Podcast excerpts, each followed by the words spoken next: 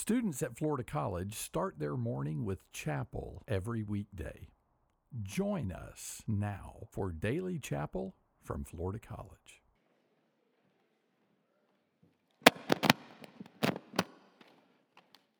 Good morning, everyone. As is our usual on Monday, we're blessed to have a guest speaker with us. John Guzetta has been the evangelist at Lake Wales, Florida for 22 years, and then just recently began at the Brandon congregation in March of 2021. His son Jonathan was here as a freshman a few years ago at FC, and Juliana is currently a senior, and Jessica a freshman. So it's a family affair here. We're so grateful to have John speaking with us this morning. Let's begin in song When We All Get to Heaven.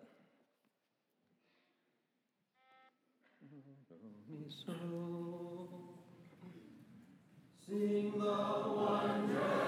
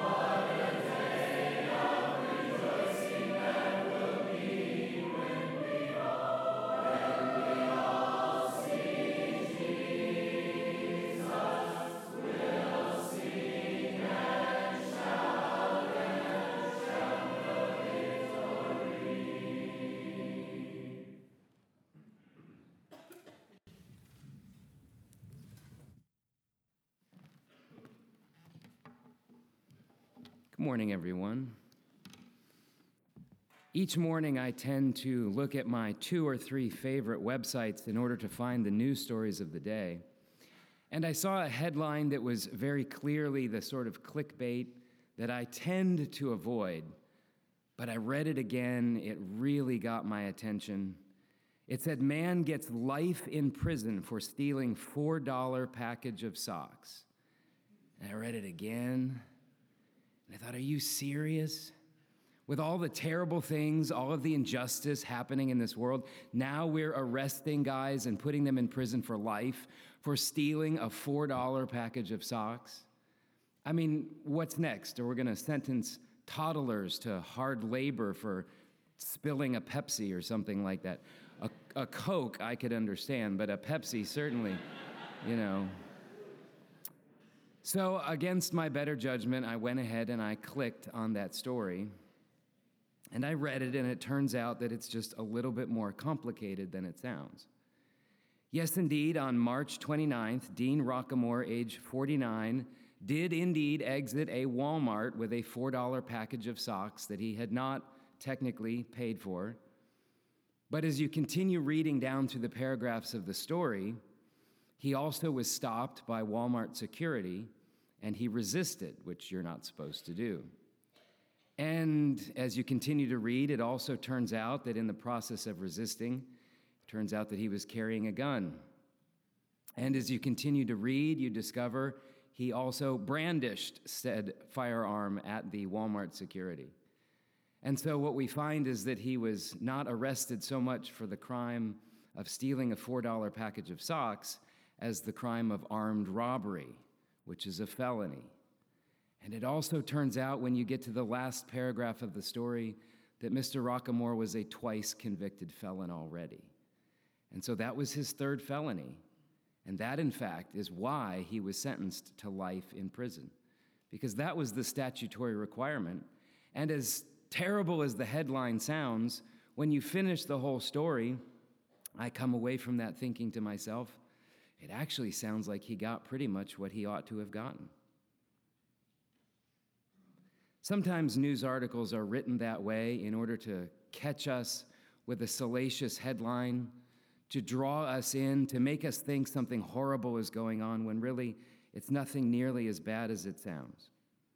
As a side note this morning, this is a freebie. I would recommend that we all use a little bit of healthy skepticism when reading any news article, whether from the right or from the left.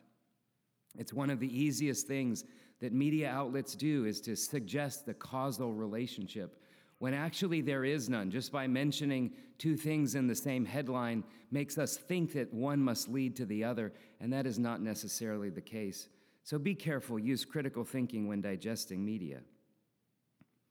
But the other truth is that it is important sometimes for us to dig a little bit, a little bit more deeply into the stories that we read in the Bible. And that if we reduce certain stories to nothing more than a soundbite, to a headline, we might come away with the wrong impression, and skeptics will sometimes do this to us. For example, in Numbers chapter 15 and verses 32 through 36, I suppose if we were to reduce this to a clickable headline, we would say something like, Man executed for picking up a stick.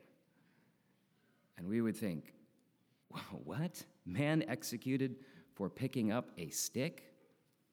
Well, indeed, Numbers chapter 15, starting in verse 32, says that while the sons of Israel were in the wilderness, they found a man gathering wood on the Sabbath day. Those who found him gathering wood brought him to Moses and Aaron and to all the congregation, and they put him in custody because it had not yet been declared what should be done to him. Then the Lord said to Moses, The man shall surely be put to death. All the congregation shall stone him with stones outside the camp. So all the congregation brought him outside the camp and stoned him to death with stones, just as the Lord had commanded Moses. But is what is going on here really a man executed for doing nothing more than stooping down and collecting a stick? His crime was actually breaking the Sabbath. And that was something that God had very, very clearly communicated to the people and repeated to the people on multiple occasions not only in the Ten Commandments in Exodus chapter 20, but again in Exodus 23, verses 12 through 13, again in Leviticus 23 and verse 3. God had emphasized that there would be no exceptions to this rule, not even in situations that were really important, like a harvest of crops that really needed to be brought in. God says it doesn't matter, seventh day, and we rest. That's Exodus 34 and verse 21. And God had already demonstrated his determination to follow through on this commandment when in Exodus chapter 16, people went out to collect manna on the seventh day, and there was none. And like any good parent exercising tough love, he made them go hungry. He had actually declared the punishment in Exodus 31 and verse 12 and Exodus 35 and verse 2 that the penalty for breaking the Sabbath was indeed death. Which makes you wonder as we go back to the story in Numbers 15. I thought it says what needed to be done had not been declared. Actually, the penalty had been declared death. It was how it was to be carried out that they waited for further instruction. And in fact, God had been so specific in Exodus 35 and verse 3, He included in the Sabbath law that you shall not even kindle a fire in your dwellings. So again, this man was not executed for the crime of picking up a stick, but for defying the Lord's clear, explicit, repeated word, for which he had set forth an example for all generations. Don't trifle with God. Don't trifle with God. And yet, as inflexible as God can be about defending his word, and how important it is that we all do our very best to keep the commandments of our Lord, his inflexibility is matched by his mercy. As we conclude this morning, I would encourage us to turn to Psalm 103 and look at verses 8 through 14. Psalm 103, verses 8 through 14. The Lord is compassionate and gracious, slow to anger, and abounding in loving kindness. He will not always strive with us, nor will he keep his anger forever. He has not dealt with us according to our sins, nor rewarded us according to our iniquities. For as high as the heavens are above the earth, so great is his loving kindness toward those who fear him. As far as the east is from the west, so far has he removed our transgressions from us.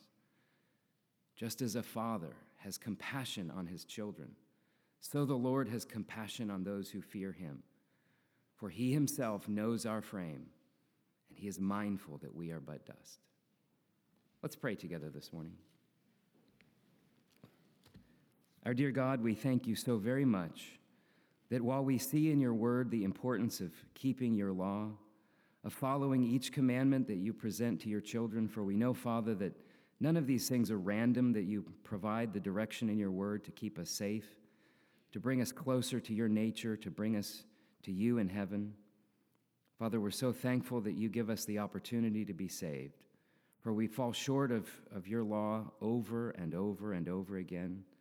We're so thankful, Father, that you are also not just our lawgiver, but our creator and our Father, that you love us, that you realize how weak and feeble we are, and that if we come to you, that you forgive and you forgive and you forgive over and over again. Father, please rem- remind us that mercy triumphs over judgment. Help us not only to take advantage of the salvation in your Son Jesus, but to spread that message to those that we meet. Father, we thank you for this beautiful new week, all the promise that it holds. We pray that we would use it to your glory. Please forgive us when we fall short. And in Jesus' name we pray, and amen.